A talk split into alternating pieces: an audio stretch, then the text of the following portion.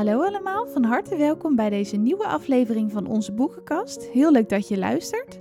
Vandaag gaan wij het boek Soldaat van Oranje bespreken van Erik Hazelhoff Roelsema en nemen wij jullie mee in de unieke wijze waarop deze schrijver vertelt over zijn ervaringen tijdens de Tweede Wereldoorlog. Nou, wij zitten hier weer samen gezellig voor een nieuwe aflevering vandaag. De tijd gaat snel. Ik zit hier gezellig samen met Remco. Goeiedag. En de afgelopen weken hebben wij weer samen een boek mogen lezen. Ja, En en, eh, niet echt een nieuw boek, maar ehm, Nee, voor ons een nieuw boek, maar voor ons een nieuw boek, maar het is niet echt een nieuw boek. bestaat al een tijdje. Ik denk, eh, ja, wanneer is het uitgekomen? 1970? 71 volgens mij. 71 zelfs, ja. Soldaat van Oranje. Ja, een echte klassieker. Ja, Een, zeker. leg- een legendarisch boek. We hadden er al veel over gehoord, ook over de ja, verfilming natuurlijk en de musical. Die nog steeds draait. Die Ja, gaat gewoon nooit al, meer ophouden. eh, vanaf 2010, joh, echt eh, bizar. Dus volgens mij wa- waren we allebei best wel nieuwsgierig naar dit verhaal, om dat ook echt zelf een keer te mogen lezen. Had jij eerder zo'n autobiografisch boek gelezen van een schrijver? Of? Ehm, ik, weet, ik heb vast wel eens boeken gelezen die hier een beetje op lijken. Maar eh, niet, niet, dit gaat ook nog gespeeld zich in de Tweede Wereldoorlog, dus dat dan weer niet specifiek. Nee, nee, precies. Nee, ik ook niet. Nee, en het is ook wel bijzonder hè, dat hij dus echt zijn eigen ervaringen eh, beschrijft. Dat het ook allemaal gewoon daadwerkelijk gebeurd is. Dus het is echt, eh, hoe zeg je dat, non-fictie. Dus dat was voor mij wel een van de eerste keren dat ik zo'n soort boek las eigenlijk. Dat is inderdaad, eh, en dan heb je natuurlijk de verfilming. Dat is ook wel grappig, wij hebben natuurlijk de luisterboekversie eh, ehm, hebben wij eh, Ja. geluisterd of gelezen, hoe je het wil noemen. Ehm, en wel grappig is dat Jeroen Carpé dat, dat voorleest. Ja, en die ook eigenlijk ja, niet de hoofdrol, maar een van de hoofdrollen speelt in, eh, in de film. Eh, dus dat is ook wel heel leuk om te zien. Of Ja, om te luisteren. Of Heel toevallig. Ja, hij eh, speelt best wel een belangrijke rol in de film. En heeft hij ook nog een boek voorgelezen. En dat heeft hij ook heel goed gedaan, vond ik. Hij leest het goed voor. Ja, hè? Het is wel een fijne manier van voorlezen. Je blijft er lekker in. Ja, die dialogen doet hij ook wel goed. En dan Dus, inderdaad na aanrader. 290 bladzijden of ruim 10 uur luisterboek. Of eh 2,5 uur film. Of ik heb geen idee hoe lang de musical is. Heb je eh, Soldaat van Oranje beleefd? Ja, wat, eh, wat vond je ervan? Hoe kijk je erop terug? Ehm, ja, het is wel wat gedateerd, moet ik zeggen. Ehm, ik, ik- dat, vind ik wel een ding aan de, dat vond ik aan, vind ik aan de film een ding en ook al aan het boek. Het, is, het, voelt, het voelt een beetje gedateerd aan, wat op zich ook wel logisch is. Het is ook best wel een oud boek.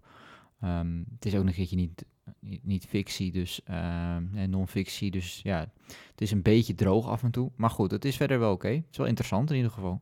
En wat vond je bijvoorbeeld gedateerd? Kan je specifiek een voorbeeld geven? Of gewoon meer de manier van vertellen of zo? Ja, vooral het tempo in sommige gevallen. ehm, hè, de, de, zoals je zegt, het is, hij heeft zelf eigenlijk het ook opgeschreven. En ik vind wel dat je soms merkt dat hij niet van origine schrijver is. hè. Het, het, het verhaal is interessant en dat, dat draagt ook dan wel het boek, zou ik maar zeggen. Het is nou niet dat het een hele mooie, vind ik in ieder geval niet een hele bijzondere mooie schrijfstijl is of iets dergelijks. En in sommige gevallen vond ik het een beetje, een beetje slepen, maar goed. Maar goed, want, ja, want het begint dan in, in zijn studententijd. Daar begint Ja. het eh, boek. In Leiden, bij Minerva. Precies. En wel grappig, want ik vond het dus juist eigenlijk wel een mooie schrijfstijl. Ik had echt zoiets van, oh, ik eh, vind eigenlijk dat hij best wel mooie woorden gebruikt en goede zinnen. En hoe hij dan de omgeving om- beschrijft, vond ik juist eigenlijk wel heel mooi. Oké. Dus dat is wel grappig dat wij er dan een beetje anders naar kijken. Ehm, en ik vond het wel goed in elkaar zitten. Ik vond wel, er gebeurt best wel veel. Eh, dat is natuurlijk heel erg logisch. Het is ja, oorlogstijd. Dus hij moet gewoon beschrijven hoe het gegaan is. En dat vond ik soms, had ik zelf een klein beetje moeite mee om dat bij te houden. Van, oh, waar zijn we dan nu? Want het speelt zich natuurlijk ook op verschillende, in verschillende landen af. Maar goed. Ja, en Ehm, ook wat, wat het soms lastig maakt, vind ik, eh, is dat hij in principe natuurlijk zijn eigen eh, levensverhaal beschrijft hè, in de boeken. Ehm, en daarmee zou je eigenlijk verwachten dat het altijd vanuit zijn oogpunt is bekeken. Alleen dat is niet altijd het geval. Soms springt, springt hij toch naar andere plekken, locaties toe, waar hij niet aanwezig is. Ehm, en dat, ja, naar mijn mening voelt dat wel ook weer een beetje vreemd qua schrijfstijl. Want Wel een beetje een overkoepelend idee, net als in de film, hè, dat je niet alleen maar hem ziet, maar ook eh Duitse soldaat of zo, weet je wel. Maar ja, het is soms even dat je denkt, oh, bij wie zijn we nu weer? Dan is hij weer bij de inspecteur van de koningin. Dat je denkt, oh ja, even omschakelen. Ja, maar goed, hij begint dus inderdaad in studententijd. Ehm, nou, hij studeert rechten. Ja. Eh, dan eigenlijk, eh, de, de- Hitler heeft inmiddels de macht in, eh, in Duitsland. Daar hebben ze het ook een beetje over. Daar zijn wat scènes over dan ook. Ehm, 1940 een beetje, denk 1940 ik. hè, inderdaad speelt het een beetje af. En op een gegeven moment dan vallen die Duitsers, die vallen dus Nederland binnen. Ehm, en dan iedereen gaat eigenlijk het, het leger in in Nederland. Ehm, hij hoeft niet het leger in, want zijn ogen zijn slecht. Dus hij, Hij wilde blijft- wel graag in. Hij, Hij wilde zich wel graag gelijk in. aanmelden met Precies. een vriend. Ja. Maar zijn ogen zijn te slecht, dus hij mag het leger niet in. Eh, en dan eigenlijk na, in ieder geval zo heb ik het in het boek gelezen, na vijf dagen dan verliest Nederland de oorlog. Ik wist wel dat het snel was, vijf dagen, het zou best kunnen. Ik heb het niet nageteld. Ehm, en dan is eigenlijk Nederland bezet door de Duitsers. En daar is hij het niet helemaal mee eens. Hij is heel, dat zei hij ook in een interview wat we hebben gezien, dat daar was hij zo verontwaardigd over, dat dat hem echt heeft getriggerd om iets te gaan doen, ook al was hij gewoon nog aan het studeren. Dat vond ik ook, hè. In het begin van het boek lees je een beetje de onbezorgde studententijd. Hè, dat is best wel eh, tegenstrijdig eigenlijk, dat ze ja, gewoon aan het feesten waren, studeren en weet je wel, lang leven de lol. En dan ineens komt er zo'n serieus thema als de oorlog. Precies. En daar wordt hij dan toch een beetje ingezogen. En ja, hij toont ook wel veel lef en hij wil zich echt gaan inzetten voor Nederland. Nou ja, en daar toont hij natuurlijk ook een paar karakters. Hè. Een van die studenten is dan, eh, zeg maar, NSB'er. Uh, althans, Ja. hè, die wordt eerst Zijn ouders die zijn dan opgepakt, Precies. hè? Ja. Zijn ouders zijn opgepakt omdat dat hij NS, eh, NSB'er is. Eh, en dan later zien we hem ook eh, eh, marcheren tussen de Duitsers. Ja. Ehm, en, En de een ander, Joodse- en de ander is inderdaad een Jood. Dus die is Ja. juist weer zwaar tegen Hitler.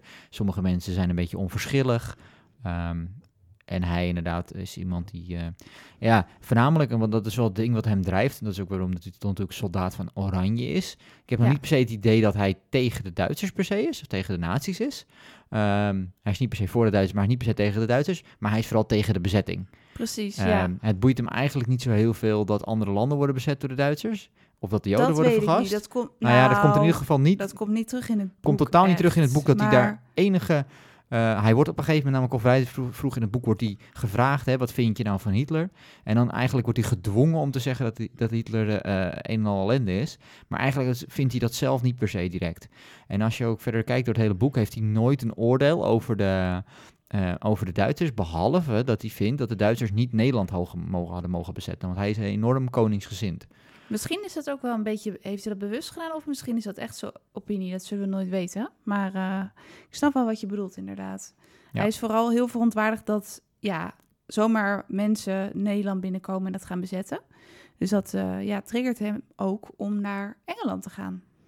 Ja, dus is inderdaad, eh, hij, hij, hij, hij wil dingen gaan doen. Hij wil eigenlijk het verzet in. Hij wil gaan ondersteunen in die oorlog. Hij mag dus niet het leger in vanwege slechte ogen. Eh, en Nee. dan gaat hij mee met een, eh, een vrachtschip naar Amerika.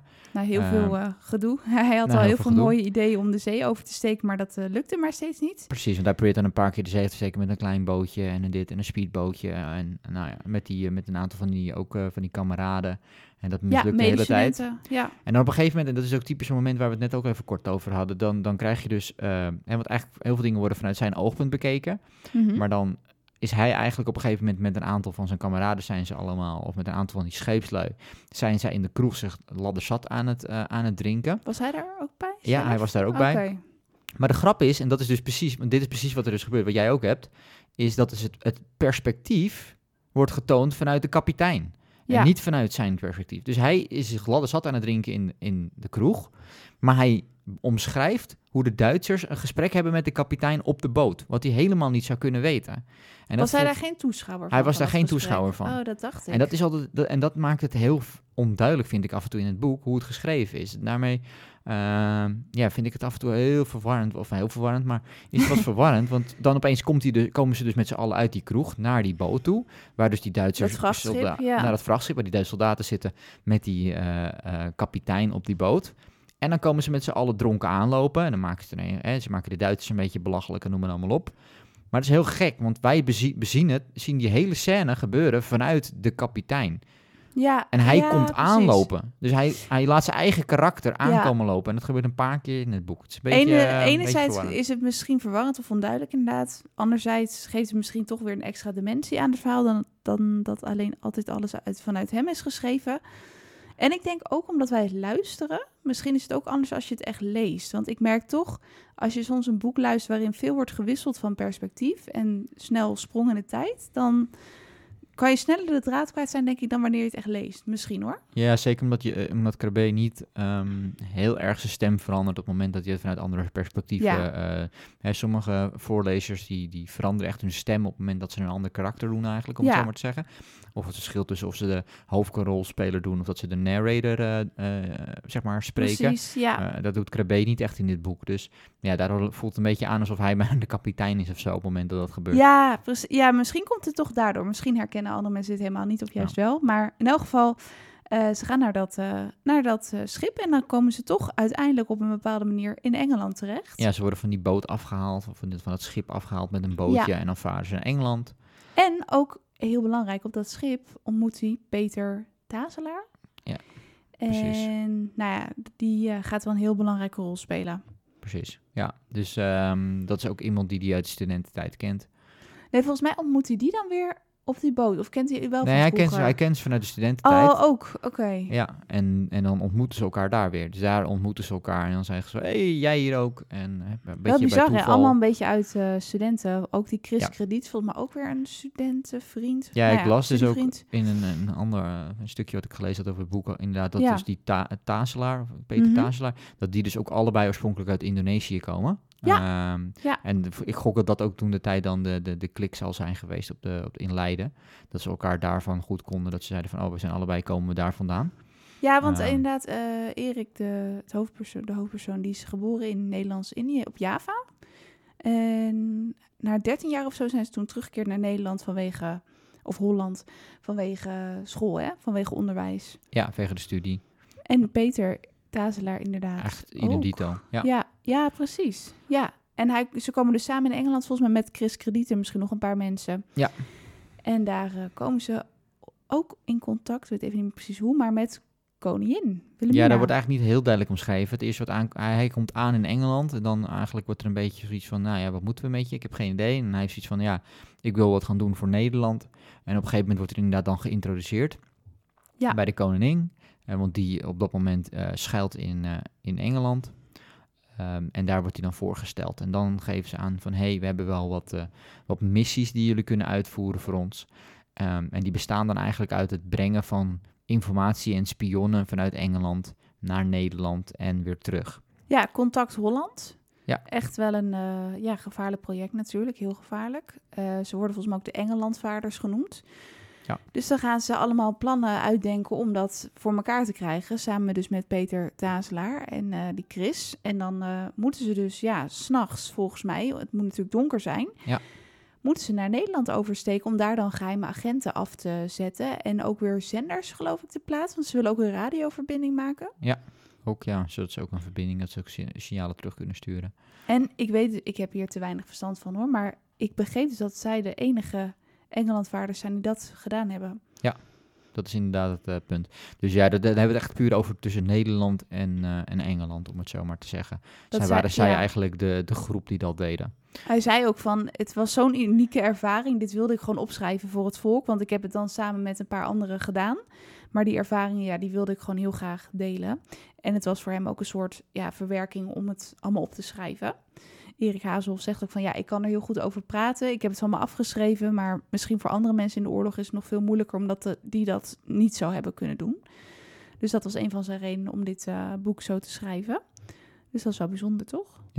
Ja, en dan ze droppen dus mensen af in, in Scheveningen uit mijn hoofd. Oh ja, Scheveningen, ja. Ehm, en daar worden strand. eigenlijk, eh, want dat is een druk strand, dus dan doen ze dat juist expres daar. Eh, want daar liggen geen mijnen, zeggen ze dan ook. Hè, want er liggen geen mijnen op, de, op het strand en in het water. Zodat er niet als een of andere Duitser eventjes een, een pootje gaat baden, dat hij eh, Veel feestgangers dat hij uit elkaar daar. ontploft Ja. op het strand. Dus dat is een goede plek zeg maar, om aan te meren. En zij zijn natuurlijk Nederlanders. Dus op het moment dat zij gevonden worden daar, op een gegeven moment ook een keertje, eh, dan doen ze gewoon een beetje zoals ze dronken mensen zijn. En dan doen ze een beetje lallend over het strand van...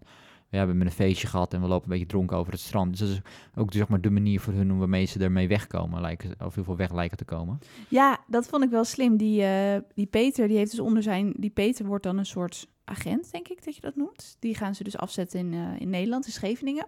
Maar hij heeft dus een of ander waterdicht pak aan... en daaronder heeft hij dan echt zo'n smoking van feestkleding. En als hij dan het strand op gaat, dan doen ze ook cognac over hem heen... dat hij echt inderdaad een van die feestgangers lijkt. Dat vond ik wel een heel spannend moment, hoor. Toen werd ik wel echt in dat boek gezogen dat ik denk... oh, als dat maar goed gaat, dit kan nooit goed aflopen. Ja. Vond jij dat ook? Ik vond dat echt Ja, wel dat heel is, wel, spannend. dat is wel spannend geschreven inderdaad. Hè. Dus eigenlijk dat, dat kat-en-muisspel tussen de Duitsers en, eh, en, eh, en de Nederlanders op dat Ja. moment op, op, op de zee. eh, dat wordt wel goed omschreven en dat is inderdaad wel een heel spannend moment. En ook omdat je ze een beetje leert kennen in Engeland. Ook die, die Peter, hè, die, die neemt eigenlijk het gevaarlijkste werk bijna op zich.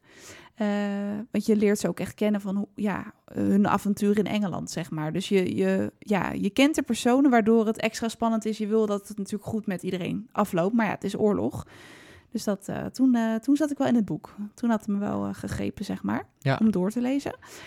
En dan ja, dan Dan gaan ze dat eigenlijk tijdje een door. tijdje, Ja, ja. precies. Wel heel wat mensen hebben ze volgens mij overgebracht. Ja.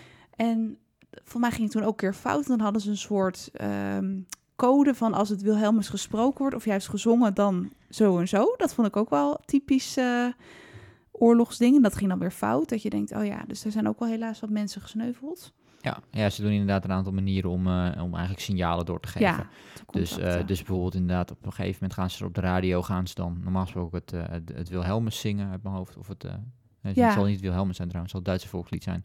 Maar goed, Zoiets. Ik weet het niet eh, meer, maar in ieder geval ja, Duitse zoiets. volkslied. En in plaats van zingen, zouden ze het dan gaan voorlezen. En op het moment dat ze dan gaan voorlezen, dat betekent zeg maar dat de spion goed gedropt is. Ehm, en dat dus eh, een andere actie kan worden uitgevoerd worden door de Ja. Engelsen. En dan wordt dan toch gezongen. Dat betekent dus dat de spion niet goed is overgekomen. Dus dat is En- eigenlijk een manier ja. hoe ze dat dan... Hoe je eigenlijk signalen kunt doorgeven zonder dat de, andere, eh, dat de Duitsers het doorhebben. Een soort eh, miscommunicatie was daar dus een keer mee geweest. Dus dat beschrijft ze dan ook eh, allemaal. Maar hij beschrijft het wel heel gedetailleerd. Vind ik best wel knap eigenlijk. Nou ja, het is natuurlijk, dat is een beetje weer, eh, het is natuurlijk zijn werk geweest, zeg maar. Dit is wat hij Ja. deed, zeg maar, in het leger. Dus daarom kan hij dat heel gedetailleerd beschrijven, zeg maar. Ehm, en, en dat is in zich wel interessant. Ja, Dan op een gegeven moment ja. beschrijft hij inderdaad een aantal van die missies. En op een gegeven moment eigenlijk de, de oorlog vordert. En Mhm. op een gegeven moment eigenlijk is, het, ja, is dat niet meer nodig. De- Nee, er de- is geen de- werk meer voor ze. Precies, dat voor heeft Contact Holland. dat wordt niet Ja. echt duidelijk in het boek omschreven, maar volgens mij heeft dat ermee te maken dat op dat moment die day is geweest. Eh, de Engelsen ook het kanaal zijn overgestoken, in Frankrijk zijn en op dat moment eigenlijk al aan land zijn hier en niet meer eh, spionnen in Nederland hoeven te plaatsen, want ze zijn bezig met eh, een Market Garden.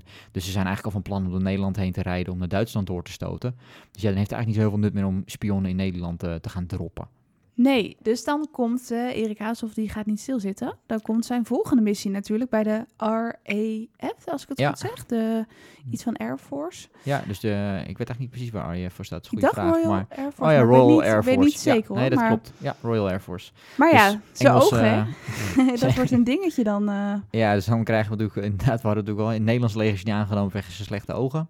ja, en dan toch piloot willen worden. Ja, piloot is natuurlijk wel dan helemaal een uitdaging als we het hebben over loka- plekken in, in het leger waar je je ogen voor nodig hebt. Ja, Eh, maar inderdaad, dan wordt er omschreven hoe die dan dus eigenlijk, ehm, ja, door de eerste test wordt hij een beetje heen gematst door de, door de dokter.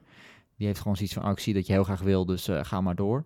En daarna, zeg maar, begint de studie. En dan moet hij dus nog door een aantal oogtesten door. Dan wordt hij voor mij 15 keer getest of zo uiteindelijk. jeetje. En ja. ehm, dan geeft hij dus aan dat hij eigenlijk een trucje heeft bedacht. Dus Ook in dat is interview, hè? Vertelde Ja. hij dat. Ja, met zijn Ja, dat- bril of dat zo. hij zijn bril kapot eigenlijk heeft gemaakt. Of in ieder geval één van zijn brillen kapot heeft geslagen. Dat hij een stukje van het glas eigenlijk tussen zijn, tussen zijn vingers houdt. En die, dan, dan moet hij zijn hand op zijn oog leggen. En dan eigenlijk daar heeft hij dus... Dus eigenlijk het oog waarmee hij niet mag kijken, daar heeft hij een stukje glas tussen. En Ja. dan op die manier kan hij eh, vertellen wat hij moet zien. Eh, en ondertussen met zijn slechte oog kijkt hij eigenlijk helemaal niet op dat moment dan. Nee, Eh, terwijl ze dat juist aan het testen zijn. Eh, en op een gegeven moment heeft één iemand heeft hem zeg maar door, één van die dokter heeft hem door. Maar dan uiteindelijk test hij, dan mislukt dus één van de, één van de 15 tests. Dus hij 14 keer heeft hij hem geslagen en één keer is hij gezakt. En dan Oh wordt ja. gezegd, oh ja, dat is oké. Dus ga maar gewoon vliegen. komt hij er toch, hè? Hij is heel Dus komt hij er toch. Ja, ja, zeker. En dan wordt hij dus inderdaad, wordt hij dus inderdaad piloot in de, in de Engelse luchtmacht. Ja, ook, eh, hij schijnt iets van 72 missies of zo gedaan te hebben. Als Ja. ik het goed heb, staat in het boek. En dan 25 volgens mij op Berlijn. Ja. Ehm, en ja, op een of andere manier, het gaat natuurlijk over oorlog. Dus ik heb steeds van dat naderende onheil. Maar hij, hij beschrijft die angst eigenlijk niet zo heel erg. Hij heeft meer Nee. dat hij volgens mij heel, heel boos is en verontwaardigd. En hij zou ook ongetwijfeld... Hij heeft echt wel momenten dat hij echt wel bang is geweest, hoor. Tuurlijk heeft hij ook wel beschreven, in het begin vooral. Maar daarna is hij gewoon heel strijdlustig, vind Eh, ja. Nou ja, opnieuw, het, het, het, om- dat is wat we net ook al een beetje zeiden natuurlijk, is dat hetzelfde, is soldaat van Oranje. En nou ja, dat oranje gedeelte, hè, hij heeft eerst dus al die missies gedaan voor de koningin. Ja. Eh, dus eh, hij is echt daar trots op. Hij, hij vindt dat de Duitsers niet Nederland hadden mogen bezetten. En nu is hij ook echt een soldaat. En nu op dit moment is hij dus ook echt een soldaat in het Engelse leger, in de luchtmacht. Ja, En je hebt echt het gevoel dat ze heeft van ja, ik ga gewoon die Duitsers moorden, uitmoorden. En eh, dat is het. En eh, verder boeit het me eigenlijk niet hoe en wat. Maar die Duitsers moeten gewoon kapot gemaakt worden. En dat is Ja, gewoon. En dat nou, is wel heel ja. erg hoe die. Hoe die hij dat- zegt vooral van zij hebben ons bezet. Dus eh, ja, ze moeten gewoon weg. En dat zegt hij ook in latere interviews van goh, zit je dan niet eh, hè, met, met dat je inderdaad, want hij gaat dan ook soort van dingen plaatsen, fakkels, zodat anderen weer weten waar ze de bommen moeten werpen. Dan zeggen ze ook van ja, zit je dan niet met alle slachtoffers? Dan zegt hij van ja, ik, ik, ik heb gezien hoe erg het is. Ik heb gezien hoe het bezet is, dus daar, daar, daar zit ik niet mee. Maar ja, daar kunnen wij ook verder niet echt over oordelen uit die oorlogstijd. Maar dat is wel, eh, wel sterk dat hij daarvoor uitkomt. Zo in zijn Ja, boek maar dat is eigenlijk wat hij doet inderdaad. Kijk, en wat, Ja. en wat zijn taak dus inderdaad was, hij zit dus in een, in een, in een, een relatief snel klein vliegtuig. Ja. Eh, want eh, in, in Berlijn werden voornamelijk op een gegeven moment bombardementen gedaan. Eigenlijk al zijn missies waren bombardementen. Ehm, maar eigenlijk wat er gebeurt is voordat eh, je ergens gaat bom... eh, want je gaat vaak in de nacht vlieg je op het moment dat je bommen gaat droppen. Ehm, en je moet dus weten waar je het gaat droppen. En in de tijd had je natuurlijk nog geen GPS of zo. Je zat niet met Google Maps te vliegen. Eh, dus wat je dan deed is één iemand die ging vooruit vliegen. Die zat te kijken en die zag op een gegeven moment... oké, dit is waarschijnlijk bijvoorbeeld een, een fabriek waar tanks worden gemaakt of wat dan ook. Die dropt dan eigenlijk een soort van vlam, zeg maar, een soort van fakkel. Ja. eh, wat licht geeft. Rode licht of eh, groen of Ja. zo, hè? Ja. Of iets dergelijks, er waren verschillende dingen. En dan op een gegeven moment komen er achteraan, hè, die vliegtuigen die komen ook iets later dan die bommenwerpers. Die vliegen er achteraan, die zien dat licht, die weten, oké, daar moeten we de bommen droppen.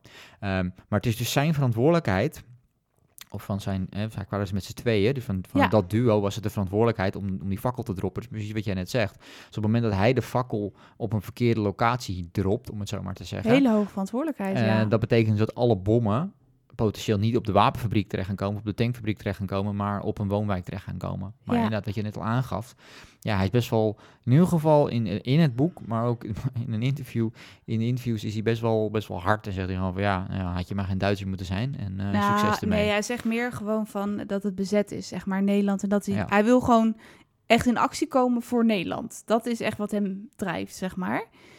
Ehm, en daar, ja, is dat hard misschien. Ja. Maar ja, het is natuurlijk ook zo'n bizarre tijd. Precies. Dus ja, dat is lastig. Maar ik vond hem trouwens wel in dat interview, dat is wel echt 30 jaar geleden, want hij is inmiddels ook al wel 13 jaar overleden, denk ik. 2007 is hij overleden. En daar was iets van 75. Maar ik vond hem ook wel weer heel sympathiek overkomen. Jij niet? Jawel. Nou ja, kijk, het is een, ehm, het is een charmant, charmante man, om het zo maar te Ja. Dus dat snap ik. Ehm, ik denk dat dat ook de reden is natuurlijk dat hij met, eh, met de koningin eh, zo, eh, zo goed overweg kan. Dat- Sociaal en het is een sociale en ja. een- iemand die goed met woorden overweg kan. zeker. Hij heeft oorspronkelijk natuurlijk ook rechten gestudeerd. Ik denk dat het een goede advocaat was geweest, zou ik maar zeggen. Ja. Ehm, want hij, ja, ik denk dat hij zich overal een beetje uitlult, om het zo maar te zeggen. En dat merk je hier ook wel een beetje. Maar Ja, goed, hij doet in ieder maar geval... Even ja. iets positiefs wilde ik zeggen over Ja. haar. Nee, hij is, ja, hij is wel goed met woorden. Ook al is hij geen schrijver van origine, maar hij heeft daarna best wel veel boeken weer geschreven. Ja, maar volgens mij is niks echt aangeslagen. Of wel? Weet ik niet. Ja, dit is natuurlijk gewoon is zo zeg maar. bekend. Dit is gewoon, ja, dit is gewoon natuurlijk heel beroemd. Maar hij heeft volgens mij in, ook nog in 2000 of zo nog een boek geschreven. En nog een vervolg hierop. Dus ja, eh, ik kende het zelf niet. Derde Wereldoorlog. Nee, nee, maar... en wat ook wel leuk is om te weten... Peter Tazelaar, dus een van zijn, eh, ja, hoe zeg je dat, compagnons... die Ja. dus de, die, ja, die agent was... daar is ook nog een heel uitgebreid werk over geschreven. Dan niet door Peter Tazelaar zelf, maar door een historicus. Precies. Eh, en dat gaat ook over dat die Peter Tazelaar eigenlijk echt eh, ja, zo, zo, zo aan het eh, drinken was met vrouwen. En dat hij eigenlijk heel onmogelijk was, maar dat hij ook wel weer heel dapper was. En dat hij eigenlijk ook heel veel heldendaden heeft verricht. Nou ja, en zijn familie valt daar dus over dat hij een beetje wordt achtergesteld. Ten opzichte van, die, eh, van Erik Hazelhoff, zeg maar. Maar Ja. ik vind niet dat hij dat doet in het verhaal. Want ik vind dat hij heel goed ook uitlegt wat Peter Tazelaar eh, doet. Maar misschien is het ook gewoon ja, de, de hysterie daarna over Soldaat van Oranje. En dan kan ik me voorstellen als familie dat je misschien denkt van... hé, hey, onze voorouder heeft hier ook eh, in bijgedragen. Ja, dat hou je natuurlijk altijd van een dat beetje. hou je altijd een beetje. Ja, Eh precies. uiteindelijk had je natuurlijk heel, of nou niet heel veel, maar je had redelijk wat soldaten van Oranje, om het zo maar te Ja. zeggen. En dit is natuurlijk één van de soldaten van Ja. Oranje. Dat zegt hij Ja. ook zelf, hè? Van ik ben heel trots op die, eh, hoe zeg je dat? Orde heeft hij gekregen, een soort eh, ridderachtig iets. eh, wat een hele hoge waardering is, soldaat van Oranje. Maar hij zegt, ik zie mezelf echt als één van de soldaten van Oranje. Ik zeg niet dat ik de enige ben. Het is juist symbool eigenlijk voor alle mensen die zich hebben ingezet. Dus dat Ja. vind ik wel heel mooi dat hij dat echt benadrukt.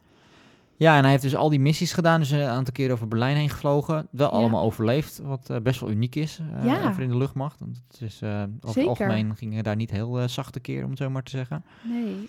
En uiteindelijk komt hij weer terug dus in Engeland. Nou, ook die, die, die bombardementen op Berlijn, die komen ook ten einde. En dan eigenlijk wordt hij, ja, hoe moet je het zeggen, een beetje bewaker van... Adjudant. adjudant, zeg, Ja. wordt hij van, van de koningin. En dan komt hij eigenlijk, gaat hij met de koningin, gaat hij en, en de kinderen, eh, gaat hij, eh, en met Bernard op dat moment, gaat hij terug naar Nederland. En dan komen ze aan in Nederland. Eh, ondertussen bevrijdt Nederland, net bevrijd. De koningin komt terug daar. Ze staan op Pleis op de Dam. ehm, om daar mensen te onthalen. En de koningin die wil eigenlijk dat Nederland veel democratischer wordt dan wat het ervoor wa- was. Eh, en dus dat eigenlijk de koningin veel minder macht heeft. Eigenlijk een beetje het huidige, de huidige situatie met de koning, koning op dit moment. Ja. Ehm, en, maar Nederland lijkt daar nog niet echt eh, ready voor te zijn. En ehm, ja, hij komt dan dus aan daar. Hij staat daar een beetje op dat, eh, op dat bordes, daar een beetje met de koningin. En ja, wat we net ook al een beetje Was aangaven... dat op de Dam? Was dat niet in Den Haag of was dat weer iets anders? Nee, volgens mij was het Pleis op de Dam in Amsterdam. Ah. Maar misschien, In elk geval, ze gingen het... Ja, misschien is het in Den Haag geweest. Misschien dat maakt niet uit. Maar in mijn hoofd was het Pleis op de Dam. Oké. Maar, ehm, maar hij komt er in ieder geval aan daar. En, ehm, en de, eigenlijk op dat moment, eigenlijk pas als hij hier aankomt... dan heeft hij ook pas door wat de situatie is in Nederland geweest tijdens de Ja. oorlog. Ehm, wat dat doet hij wel in, in het boek gaat dat wel heel goed. Ik vond dat het, eh, voor mij in de film komt het helemaal niet echt terug. Maar dan komt hij eigenlijk terug. En dan spreekt hij op een gegeven moment ook zijn ouders. Helemaal uitgehongerd eigenlijk. Die heel helemaal vermagerd, uitgehongerd zijn.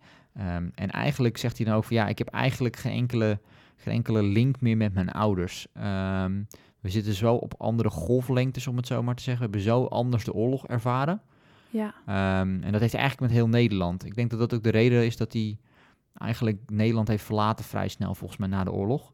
ja hij is eh, weggegaan, ja. Want ja, weet je, eigenlijk iedereen in Nederland heeft hetzelfde leed. deelt het zo, ja, die deelt hetzelfde leed. ja en hij heeft van- natuurlijk heel heldhaftig in Engeland allemaal missies uitgevoerd.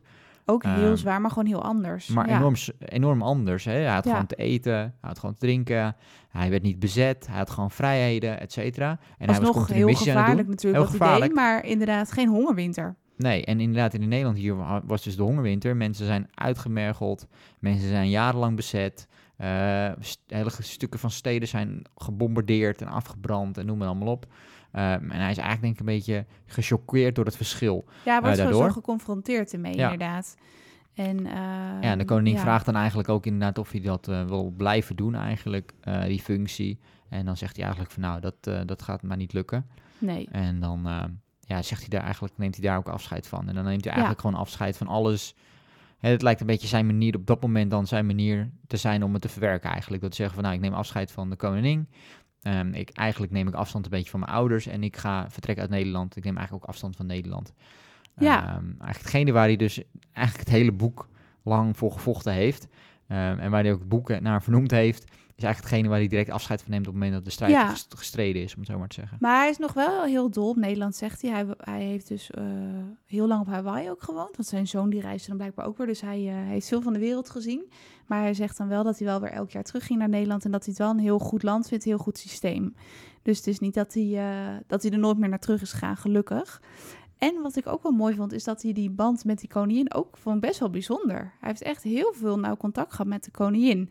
Zelfs haar dochtertjes, eh, ja, nu prinses Beatrix ook weer, maar die heeft hij gewoon als vijfjarig meisje eh, uit het vliegtuig in Nederland getild.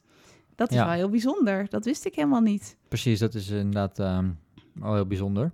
Echt uniek. En hij zegt ook dat hij alle citaten van de koningin, want die, eh, ja, die zijn wel grappig om te lezen. Dat, die zijn allemaal echt, eh, echt. Hij zegt, die heb ik gewoon gelijk opgeschreven. Dus eh, ook zo'n mooi stukje over dat hij dan, haar, hij wil haar een beetje beschermen hè, als hij nog haar adjudant is. Maar zij wil eigenlijk net zo leven als het volk. Zij, ja, zij wil dus niet luxe eten terwijl het volk verhongert, zeg maar. Dus dan op een gegeven moment krijgen ze biefstuk en dan zegt ze van... ja, maar eet het volk ook biefstuk, weet je wel? En dat zijn dus echt typisch dingen die zij dus letterlijk gezegd zou hebben. Dus dat vind ik wel leuk, dat dat er eh, wel bijzonder... dat dat zo uniek in dat boek verwerkt is. Ja, je merkt wel daardoor ook weer, vind, en ik- ja, ik weet niet dat het gedateerd is. Misschien is dat gewoon hoe ik erin zit met mijn mindset. Maar ehm, is dat zeg maar de, hoe, hoe, eh, nationalistisch hij zeg maar is, of hoe, hoe trots hij is op de koningin, et cetera. Eh, er zijn vast wel dat soort mensen nog in Nederland, I know, maar dat voelt een beetje, bijna een beetje, een beetje, een beetje vreemd of zo. Grappig, ik heb dat dus totaal niet. Wij kijken wel een beetje anders naar dit boek, denk ik. Maar dat is juist wel leuk. Ja, weet je, hij is wel echt een soort van, hij, hij doet echt alsof, alsof, eh, alsof de koningin een soort van idool is en, en het fantastisch het land heeft geleid en weet ik wat allemaal. En als we ook, ja, dat is best wel iets wat je in het boek probeert te doen, hè, van oh, de koningin en de koningin wou echt Nederland niet uit en uiteindelijk moest ze het land ontvluchten. En aan de andere kant zijn er ook genoeg boeken en et cetera over geschreven hoe ze eigenlijk het, het volledig Nederland hebben achtergelaten om opnieuw Nederland te verlaten als Oranjes. Ja, Om weer heel Nederland te laten creperen. Zelf een beetje rijk te zitten leven in Engeland. En op het Ja. moment dat de oorlog klaar is, eigenlijk eh, en nog allemaal andere mensen de shit in te draaien. Op het moment dat de oorlog geweest is, weer terug te komen. Datzelfde is natuurlijk ook gebeurd eh, tijdens, de, tijdens de Napoleon. Ja. Eh, tijd van Napoleon natuurlijk precies hetzelfde. Toen zijn ook de Oranjes gevlucht naar Engeland. hebben daar uitgewacht. Eh, toen was Napoleon eh, op een gegeven moment eh, heeft de strijd verloren. En toen zijn ze weer teruggekomen naar Nederland en gezegd: Oh ja, Ja. trouwens, en wij zijn nu weer de Oranjes. Succes. Ja, nou, Dus, ik vind ja. dat wel heel goed. Dat er, juist omdat er andere boeken over zijn, vind ik het juist heel krachtig dat hij dit zo heeft neergezet. Ja, Kijk, zeker. dit zijn zijn ervaringen. Ja. Hij vindt die koningin gewoon een geweldige vrouw. Ja, hoe zij dat nou wel of niet geleid heeft, ja, dat weet ik verder ook niet. Ik heb niet in die tijd geleefd. Maar juist misschien omdat er zoveel boeken zijn dat ze dus hè, Nederland in de steek heeft gelaten. Misschien heeft hem dat juist ook wel weer een beetje getriggerd om dit zo op te schrijven. En ja, je krijgt wel een soort beeld van haar. En ik, ik wist, voordat ik ging lezen, wist ik dus echt niet. Eigenlijk had ik dat wel kunnen weten, Soldaat van Oranje. De titel zegt het al. Maar hij heeft echt een hele nauwe band eigenlijk met hun opgebouwd. Ja. Heel persoonlijk. Heel, ze hebben ook samen gewoond, hè? Ja. In die villa in Brabant, ergens, in Breda. Dat was volgens Ja. mij toen als een van de eerste was dat bevrijd, als ik het goed heb. Precies. Dus dat, zuiden dat wel bijzonder. Ja, het zuiden Ja. inderdaad. Ja. En, eh, ja, en dus die citaten. En dat hij het gewoon zo ja, gedetailleerd heeft kunnen opschrijven. Want hij heeft het denk ik rond 1968 of zo is hij eraan begonnen. Dus wel Zoiets, echt ja. 20 jaar later ongeveer. Ja, ruim 20 jaar later, hè? En eh, ook wel echt bizar hoe jong hij eigenlijk was. Hè? Want hij is dus in 1917 geboren. Ja. Dus hij was ja, echt hè, student, dus ergens in de twintig. En ja, wat we net ook al zeiden, dat echt een hele hoge functie. En dan was hij denk ik 25 of zo. Precies. Ja, dus dat is wel bijzonder natuurlijk om te lezen. Ja, dus wat vond jij, vond jij het nou echt een, eh, ja, wat, wat, wat vond je ervan? Vond je het nou echt een goed boek? Of, of, of Ja, wel interessant natuurlijk, denk ik. ik vond het heel interessant omdat het dus allemaal eh, ja, waar gebeurd is. Hij heeft gewoon zijn ervaring opgeschreven. Dat vind ik er wel echt een meerwaarde aan. Ehm, jij vond die schrijfstijl dus iets minder. Ik vond dat dus wel, wel mooi, dat hij dat wel mooi deed. Ik had soms wel eerlijk gezegd de moeite dus om het verhaal helemaal goed te volgen. Om mijn aandacht helemaal bij te houden. Misschien ben ik ook gewoon snel afgeleid. maar wat wel zei, dat komt dus misschien toch door het luisterboek. Dat je er soms even moet denken, oh ja, waar zijn we weer? Waar zijn we ook alweer? Wie is dit? Ehm, hè, zijn we nu in Duitsland of in Engeland of in, in Holland? Dat, dat vond ik soms wel wat lastig. Ehm, maar ik vond het wel dat hij het goed heeft uitgewerkt. Eh, het is me wel echt bijgebleven. En ehm, wat ik zeg, ook dat hij die citaten dus heeft bewaard voor in dat boek. Dat vind ik ook wel bijzonder. Ja. En ik vind hem dus wel sympathiek toch wel overkomen. Ik weet niet, ik heb wel een sympathiek beeld van hem gekregen. Hoewel, hoewel je hem ook weer niet misschien super goed leert kennen. Er wordt bijvoorbeeld helemaal niks over zijn uiterlijk of zo gezegd. Wat natuurlijk heel logisch is, want hij schrijft het zelf. Dus dat maakt het ook alweer uniek dat je het vanuit, echt vanuit zijn ogen beleeft. Ja, en dat is een beetje, ja, dus ik vind het op zich wel een interessant boek. Alleen ja, inderdaad, ik heb wat, eh, ik heb, en dat hebben we wel besproken, maar ik, ik heb het dus Ja. een aantal punten inderdaad. Dat hij eigenlijk, eh, eigenlijk zijn eigen karakter diept hij eigenlijk helemaal niet uit. Zoals ik, wat je al zegt, hè, er wordt eigenlijk niks gezegd over wat hij nou van de oorlog vindt, wat hij van de Duitsers vindt, Misschien die er- bewust, maar... hoe hij eruit ja. ziet, ehm, waarom hij zich soms op sommige bepaalde manieren gedraagt. Het is een beetje onduidelijk. Verder inderdaad, aan de ene kant is het dus een autobiografie, maar aan de andere kant bekijkt hij het soms weer vanuit andere perspectieven. Hij probeert aan de ene kant een. Het voelt aan bijna als je het leest als een fictieboek, terwijl het is een non-fictieboek. Althans, het voelt bijna een beetje aan als een, zeg maar, net als met films, gebaseerd op een waar gebeurd verhaal, om het zo maar te zeggen. In plaats van echt non-fictie, om het zo maar te zeggen. Ja, dat wel. Dat, maar dat vond ik er eh, juist wel leuk aan. Ja, ik snap dat het daardoor wat toegankelijker was. Ik denk dat dat ook wel de reden is dat het zo goed te verfilmen is en zo goed eh, een Ja, musical van te ja. maken is. En inderdaad dat zo goed aanslaat bij mensen om het te lezen. Dus ik denk inderdaad dat mensen daardoor wel nog steeds eh, eh, een interessant steeds. verhaal vinden. Ja. ja. Hij, ja, volgens mij heeft hij echt miljoenen boeken ervan verkocht. Ehm, en ik vond ook, dat misschien nog leuk om te zeggen, ik had wel een paar momenten die mij echt zijn bijgebleven. Bijvoorbeeld ook dat moment dat hij dan zijn ouders weer ziet. Hè, na, nou, wat zou het zijn, een paar jaar, dat zijn vader dan ook zo'n fles champagne heeft. Maar dus dat wel dat zijn ouders helemaal zijn uit, eh, uitgemergeld, uitgehongerd. Dat vond ik wel echt een kippenvel eh, momentje. Ja, dat is denk ik een heel krachtig moment. Want dat, dat laat die vervreemding zien eigenlijk van, van verschil tussen wat hij heeft meegemaakt en wat de gemiddelde Nederlander heeft meegemaakt. En dat, eh, dat, dat doet hij eh, denk ik heel krachtig daar. En het weerzien met, met je ouders natuurlijk, want die hadden nooit Ja. verwacht dat hij eh, ja, het zou overleven. Precies. Ehm, en ook met die Peter Tazelaar, dat op het strand met, dat, ja, met die alcohol over me heen, dat vond ik ook wel een heel krachtig moment. Volgens mij is dat zo'n moment ook nog in heel veel films gebruikt. Het is heel veel inspiratie voor eh, andere dingen. Ja. En ja, het is gewoon uniek. Dus ja, ik zou wel zeggen, ga het Gaat lezen. het- je moet het een keer gelezen hebben. Ja, zeker. De Ik zou- Nederlandse Moby Dick. Ja, Gewoon, eh, en eh, de film hebben we ook gekeken. En de musical zou ik nog wel heel graag ook willen zien. Lijkt me ook wel heel bijzonder. die draait waarschijnlijk nog tot eh, 2084. Dus eh, Ja, dat moet een Dat keertje moet gaan een keer gebeuren. goed komen. En ehm, ja, hij heeft dus nog meerdere boeken geschreven, Erik Hazelhoff. En dus ook dat boek, volgens mij, Laurentius. Mocht je dit boek al hebben gelezen, ben je benieuwd naar die Peter Tazelaar, dan is daar dus ook een nieuw boek over. Ja. Eh, dus dat is wel... eh, Maar dat is dus wel echt geschreven door een historicus. Ja, Dus dat is- dat dat, dat is wel misschien wel... wel- ja, meer non-fictie wat jij zou net misschien aangaf. nog droger zijn. Ik heb geen Ja. idee. Maar er gebeuren natuurlijk ook wel spannende dingen. Ja. Wel- Ja, het, ik denk, als je het inderdaad niet zo had geschreven als een fictieboek, dan was het misschien best wel soms droog geweest. Hè. Er gebeuren natuurlijk ook wel gruwelijke dingen. Maar juist doordat hij een beetje de- ook dat studentenleven erbij pakt en die dialogen tussen mensen.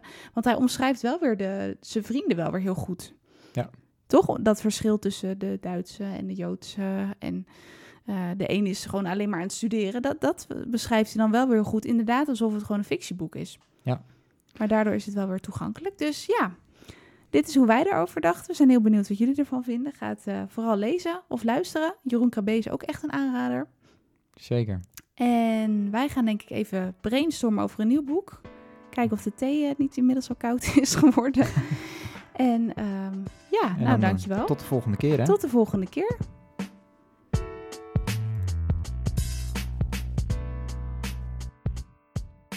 Dankjewel voor het luisteren. Wil je graag nog meer afleveringen horen van onze boekenkast? Dan kun je je abonneren via jouw podcast-app of ons volgen op Twitter en YouTube. En heel graag tot de volgende keer.